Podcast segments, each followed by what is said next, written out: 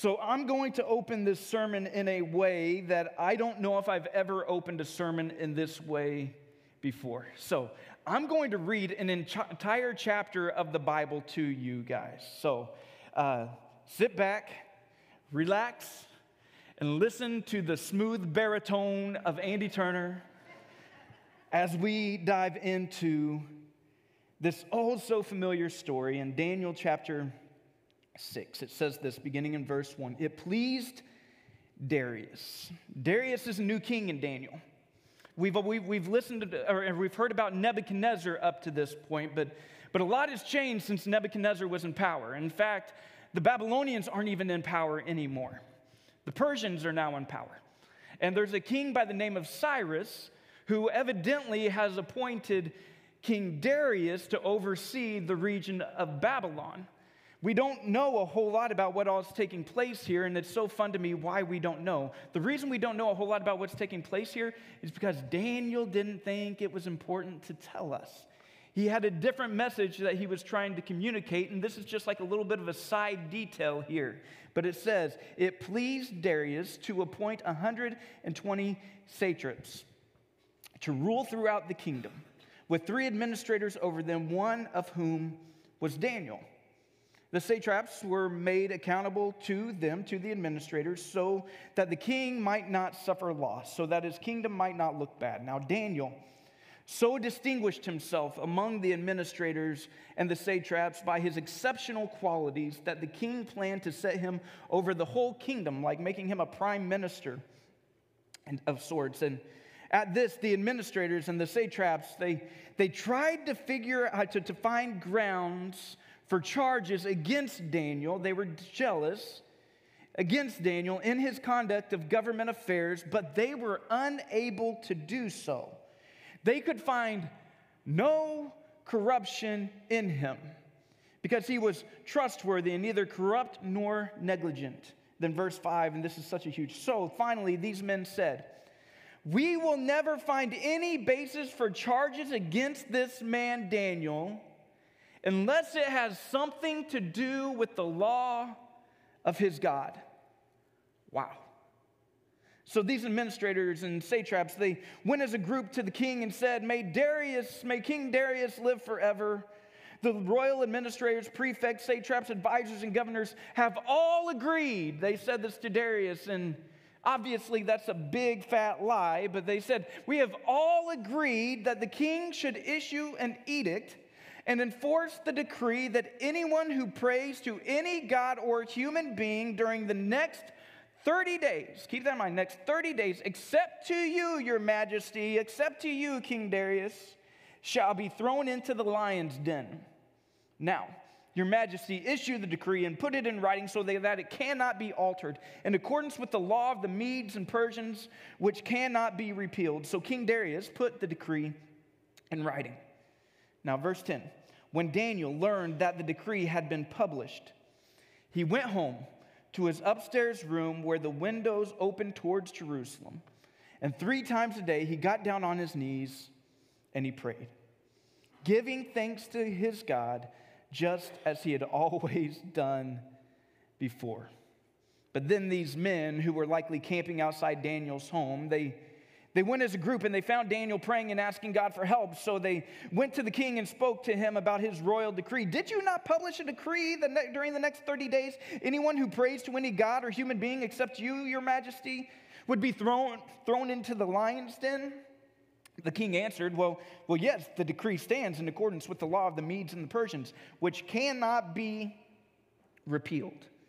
And then they said to the king, Daniel, who is one of the exiles from Judah. Maybe you remember him, maybe you don't. I mean, you just appointed him as one of these three administrators over all of us, but he's one of these exiles from Judah. He pays no attention to you, your majesty, or to the decree that you put in writing. He still prays three times a day.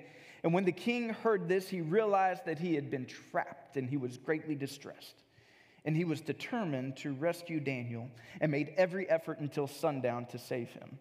But then the men went as a group to King Darius and said to him, Remember, your majesty, remember that according to the law of the Medes and the Persians, no decree or edict that the king issues can be changed. So the king gave the order to put Daniel, or, or the, the, uh, so the king gave the order, and they brought Daniel and threw him into the lion's den, or the lion's pit, is essentially. And the king said to Daniel, May your God, whom you serve continually, may he rescue you. And a stone was brought and placed over the mouth of this pit, this den, and the king sealed it with his own signet ring and with the rings of the nobles, so that Daniel's situation might not be changed. It was irreversible. Then the king returned to his palace, and he spent the entire night without eating and without any entertainment being brought to him, and he could not sleep. And so, at the first light of dawn, the king got up and he hurried to the lion's den. And when he came near to the lion's den, he called to Daniel in an anguished voice Daniel, servant of the living God, has your God, whom you serve continually, been able to rescue you from the lions? And Daniel answered, May the king live forever. My God sent his angels and shut the mouths of the lions. They have not hurt me because I was found innocent in his sight, nor have I ever done any wrong before you, your majesty. And the king was overjoyed, and he gave orders to lift Daniel out of the den. And Daniel was lifted from the den, and no wound was found on him. Why? Because he had trusted in his God. And now here's the part. Here's the part that we generally stop during VBS. You know, like, like Daniel comes up out of the lion's den, and it's just this big happy story, big happy ending. But the story actually continues in verse 24. At the king's command, the men who had falsely accused Daniel were brought in and thrown into the lion's den along with their wives and their children. And before they reached the floor of the den, the lions overpowered them and crushed all their bones. Then King Darius wrote to all the nations and peoples of every language in the earth May you prosper greatly. I issue a decree that in every part of the kingdom, people must, out of fear, must fear and reverence the God of Daniel, for he is the living God, and he endures forever. His kingdom will not be destroyed, his, his dominion will never end. He rescues and he saves. He performs signs and wonders in heaven and on earth. He has rescued Daniel from the power of the lions. And so Daniel prospered during the reign of Darius and the reign of Cyrus the Persian. That's the story of Daniel in the lion's den. And, I, you know, throughout this entire series, we've looked at these different stories in the book of Daniel, and I believe that the one that we just read might, might just be the most famous of them all. But there's one thing that amazes me about this story. There's many things that amaze me about this story. One primary thing that amazes me about this story is this.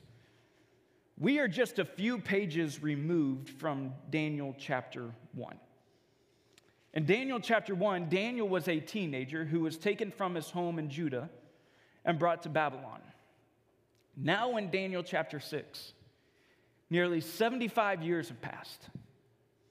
Daniel is now an old man, a 90 year old man.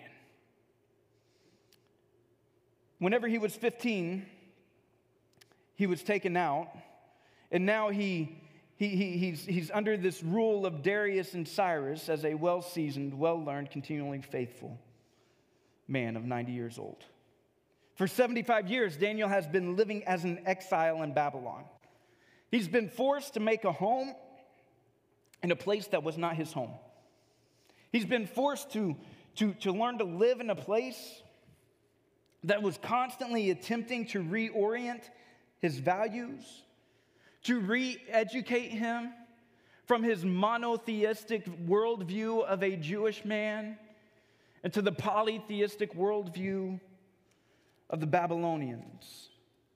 For 75 years, 75 years, day in and day out, Daniel has, has daily determined to not defile himself. You remember that from Daniel 1, Daniel chapter 1, verse 8? Daniel determined to not defile himself as a 15 year old.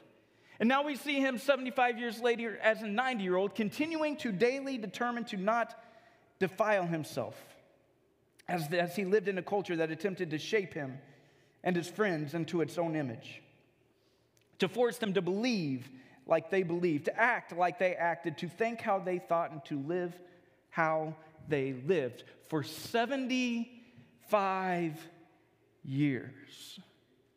Can we take a moment and just acknowledge just how long 75 years really is? Three months ago today, on March 26th, I know, I know, I know, I turned 40 years old. Thank you, thank you. Some of you, you hear that he turned 40 years old, and you're like, oh, he's still just a pup. I can remember turning 40 years old.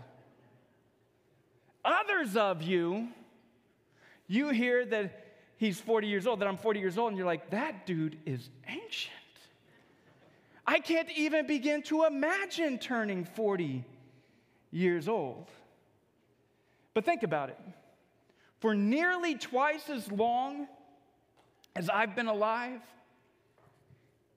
Daniel lived as an exile, as a slave in Babylon.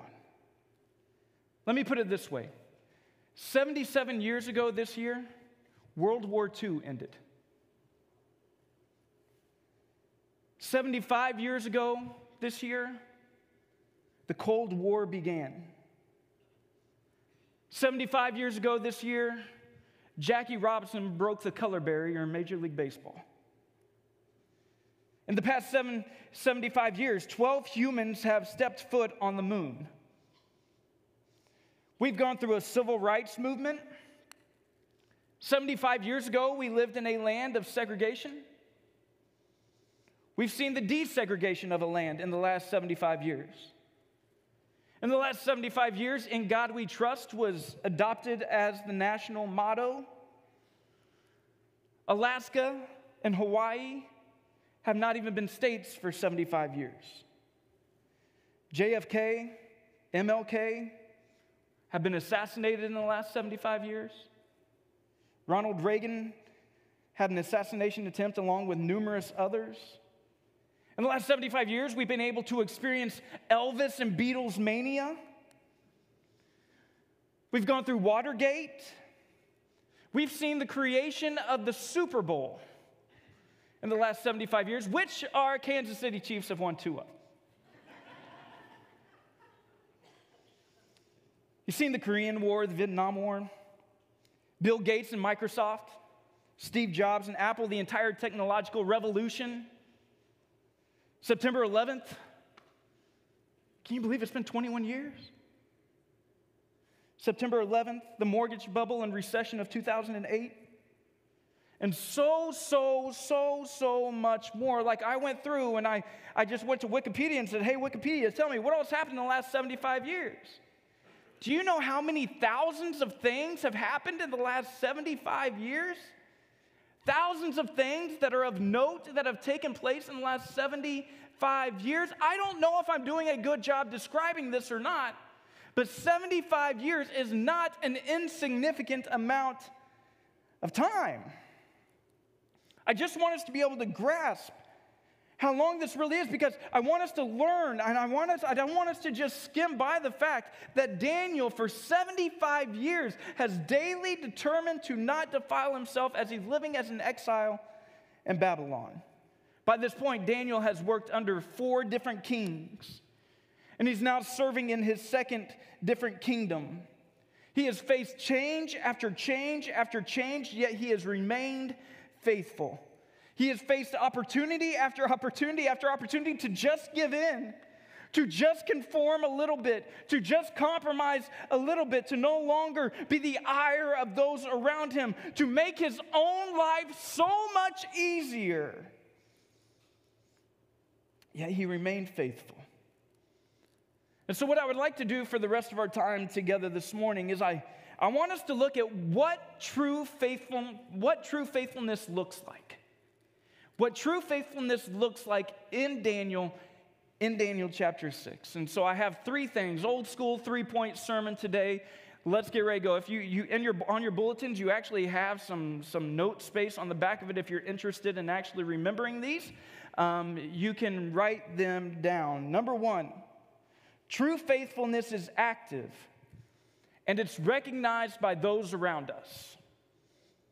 True faithfulness is active and it's recognized by those around us. True faithfulness moves from the private to the public. Think about this. Whenever Daniel was in Babylon, the cross had not even been created yet. And so Daniel didn't even have the opportunity to put a gold cross around his neck to show the world that he was a Christian. Daniel did not have an automobile. And so Daniel did not even have the opportunity to put a Joy FM sticker on his bumper and a Jesus fish right next to it to tell the world that he was a Christian. The Got Milk campaign was centuries and millennial away. So there were no t shirts that said, Got Jesus, that, that Daniel was able to wear to be able to show where his allegiance lied. You got that, right? I, and I, I'm not trying to make fun of those things. Those things are fine. Those are things that we have at our disposal. But if that's the extent that our faith is public, then we must question how active our faith really is. True faithfulness is, is more than just saying we love Jesus.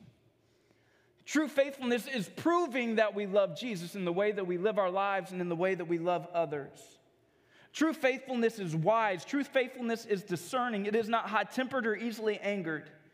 True faithfulness is compassionate and empathetic. True faithfulness stands on truth, the truth, the truth of the Word of God. And it is not defined by, by the, and, and not truth that is defined by the culture around us, but it's truth that is defined by Jesus. True faithfulness is, is willing to, to quickly admit their mistakes and own up to their own failures. True faithfulness is in tune with the Spirit and constantly being shaped by, by the convictions of the Spirit within us. True faithfulness tests everything. True faithfulness is active and it is recognized by those around us. Daniel, he, he had been around for a long, long time, and many of these satraps and, and possibly even some of the other administrators, they felt like the time had passed him by. You have this group of, of younger, up and coming men who, who, who are wanting that position of power that continually just seemed to go towards Daniel. And they were so frustrated, they were so jealous that, that Daniel just constantly seemed to stand in the way. And so they gathered together. I don't know how many of them, I don't believe it was all 120.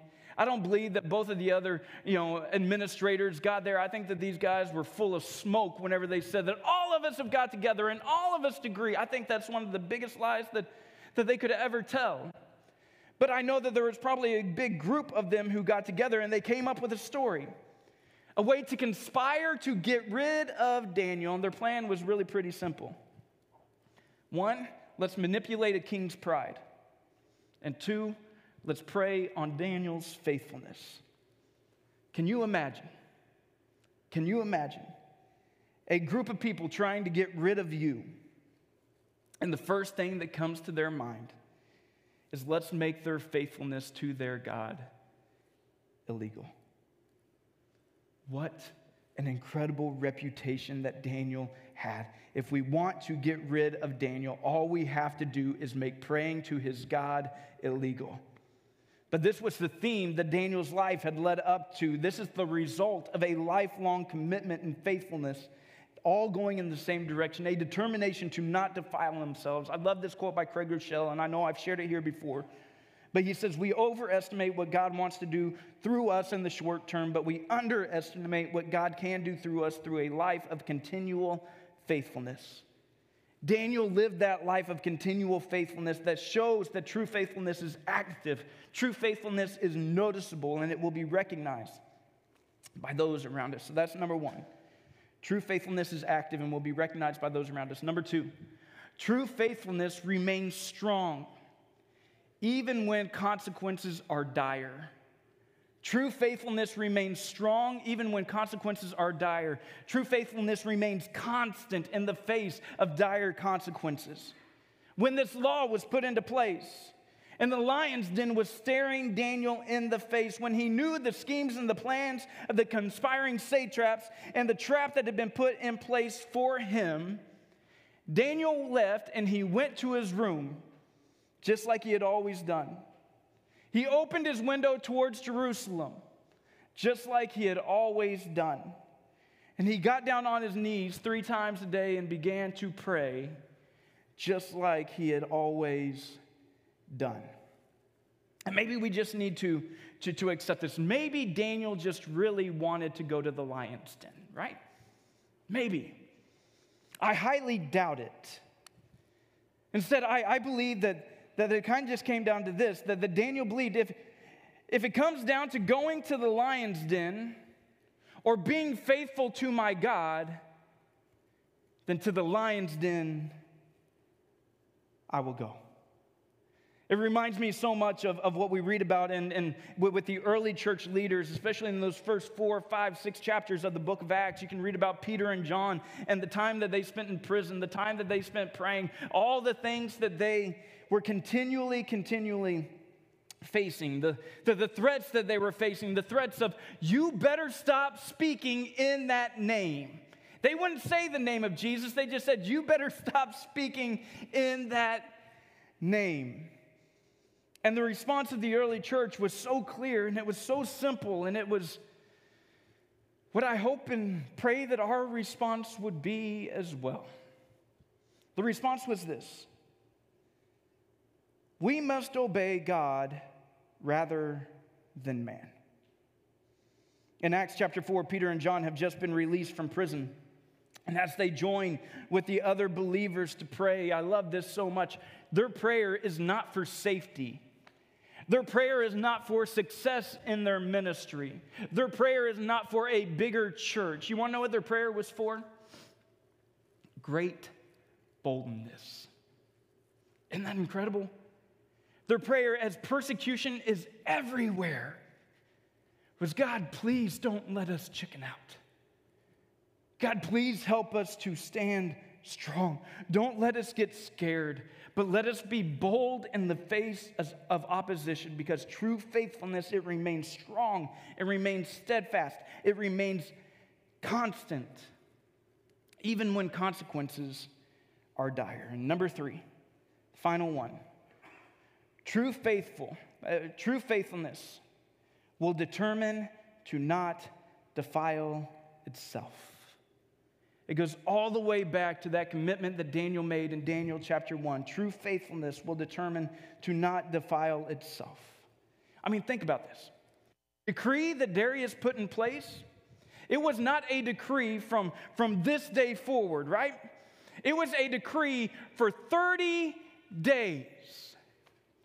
Do you know how easy it would be to justify 30 days of praying in secret? of not doing the things that you have been known to do, of changing the way that your faithfulness to God looks? Do you know how easy it would be to say, God, I, I, I, I believe you can use me more here on earth. And so if I go to the lion's den, then I'm a dead man. So, so for 30 days, I'm going to pray in a different way. I'm going to pray in a different place. And I'm afraid that if Daniel came, if that was the decision that he made, and if he came and stood here on this platform and said, You know, they told me not to pray for 30 days or I'd be thrown in the lion's den. And so, with the lion's den, you know, staring me in the face, I decided that instead of praying with my window open towards Jerusalem, that I would find a safer place to pray that I wouldn't pray out in public. I, I, I, wouldn't, I wouldn't pray in the places that I'd always pray. But I, I, I would change my faith. And, and whenever he would say that, we would say, That makes sense. That makes sense. I get it, Daniel. It's just 30, it's just 30 days. He could have easily justified it. But seven and a half decades earlier, he had determined to not defile himself. Think about this. Don't you know over the course of 75 years that there were days that Daniel just didn't feel like praying? But he was determined.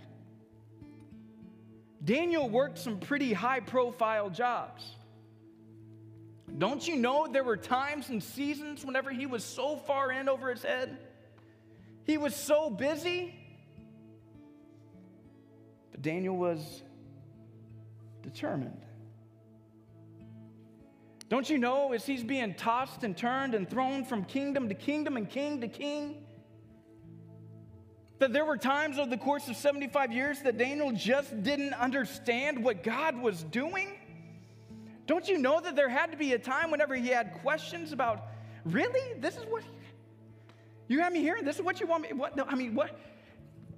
God, what? God, you ever been there? Like, like, like, like you're trying to. What, I, I don't even. God, I don't even know how to ask you what you're doing. Like, I don't even understand enough to even be able to begin to ask you. What are you thinking? 75 years. But he was determined to not defile himself. He was determined to remain faithful. So, church, come on.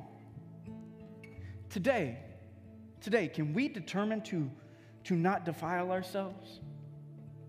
Today, can we determine to do more than say that we love Jesus, but to prove it in the way that we live our lives and in the way that we love others? Today, can we, can, can, can we determine to allow the fruit, of, the fruit of the Spirit to be evident within us? Can we determine to love and joy and peace and patience and kindness and goodness and gentleness and faithfulness and self control? Today, church, can you do this? Can you determine to love your enemy and pray for those who persecute you? Can you do that? Today, can, can, can you determine to forgive those who don't deserve forgiveness, but to forgive because God through Christ has forgiven you? Can you determine to do that? Today, in the climate in which we live, can you determine to be, to be a peacemaker? In a land where peace is becoming more and more difficult to find? Today, can, can, can we determine to be quick to listen and slow to speak and slow to become angry? Can you do that? Can you determine before you just fire off your post on Facebook? Before you just decide, I am going to torch this bridge of this relationship on fire, you know, before you make that decision? Can you run your thoughts through the fruit of the Spirit to see if your post is really necessary? Before you go and have conversations and burn bridges, can, can you determine to run your conversations and run your thoughts through the fruit of the Spirit to see if it's really necessary? Can we determine today to be full of truth while also being full of grace? Can we determine today to be people of compassion just as Jesus has been compassionate? Can we determine to be people who forgive just as God through Christ has forgiven us? Can we determine to be the hands and the feet in this hurting in this broken world? Can we determine today to allow the resurrection of Jesus Christ to be the foundation of our lives? Even when, especially when, something else rises up and tries to take its place. Because there is nothing that this world needs more, and there's nothing that we need more than the hope of the resurrection of Jesus. There is so much that we can learn from Daniel and his friends. Daniel, at the very beginning, determined to not defile himself, and now, here as an old man, his determination remained. And it's amazing what can happen through the life of one who is determined to be faithful, who lives a life of continual faithfulness. Just think what could happen in a church that determines to do the same. As the world tries to pull you in a hundred different ways as the world tries to force you to take a hundred different stands, may we determine to stand with Jesus. With an active faithfulness, with a constant faithfulness, with a determined faithfulness. In 2019, some of the, the, the, the, guys on staff and I had an opportunity to go to a Catalyst conference in Atlanta, Georgia. And one of the coolest things that I've, I've been able to see at a conference like that is Andy Stanley, is, which is a preacher that I love. I don't know if that makes you love me or hate me, but that's truth. So he, he, he got up and he interviewed his dad. Many of you might know his dad, Dr. Charles Stanley. In Touch Ministries have been around forever. Charles Stanley has, has been preaching the gospel faithfully forever. And there was this one quote, I don't remember a ton about the interview. I remember that I laughed a lot. I remember that I almost started crying. But I remember this thing that Charles Stanley, if he said it once, you were there. If he said it once, he probably said it 15 times, 20 times. Yeah, every chance he could. Every chance he could, and it was this Obey God and leave the consequences to Him. Obey God and leave the consequences to Him. Obey God and leave the consequences to Him. The only way you will be able to determine to not defile yourself, the only way that you will be able to live a life of continual faithfulness is to obey God and leave the consequences to Him. Will you pray with me this morning? Jesus, I thank you for your church. I thank you for your word. Jesus, I thank you for hope. And Father, I pray right now that you will, will begin to speak to our lives, that you'll reveal to us in our hearts, God, that we will not ignore the, the conviction of the Holy Spirit, but that we will, we will recognize and we will be moved by the conviction of the Holy Spirit, that we will recognize the places in our lives that do not line up with the continual faithfulness that you desire from us. God, please give us humility so we can hear you. Please, Jesus, give us humility so that we can hear you. Drown out the noise around us so we can hear the still small whisper of your spirit in our souls. Oh, Jesus, make us more like you. Jesus, give us a faith, a faith that is active. A faith that can face trials, and a faith that is determined. Jesus, we love you. It's in your name we pray. Amen. Right now,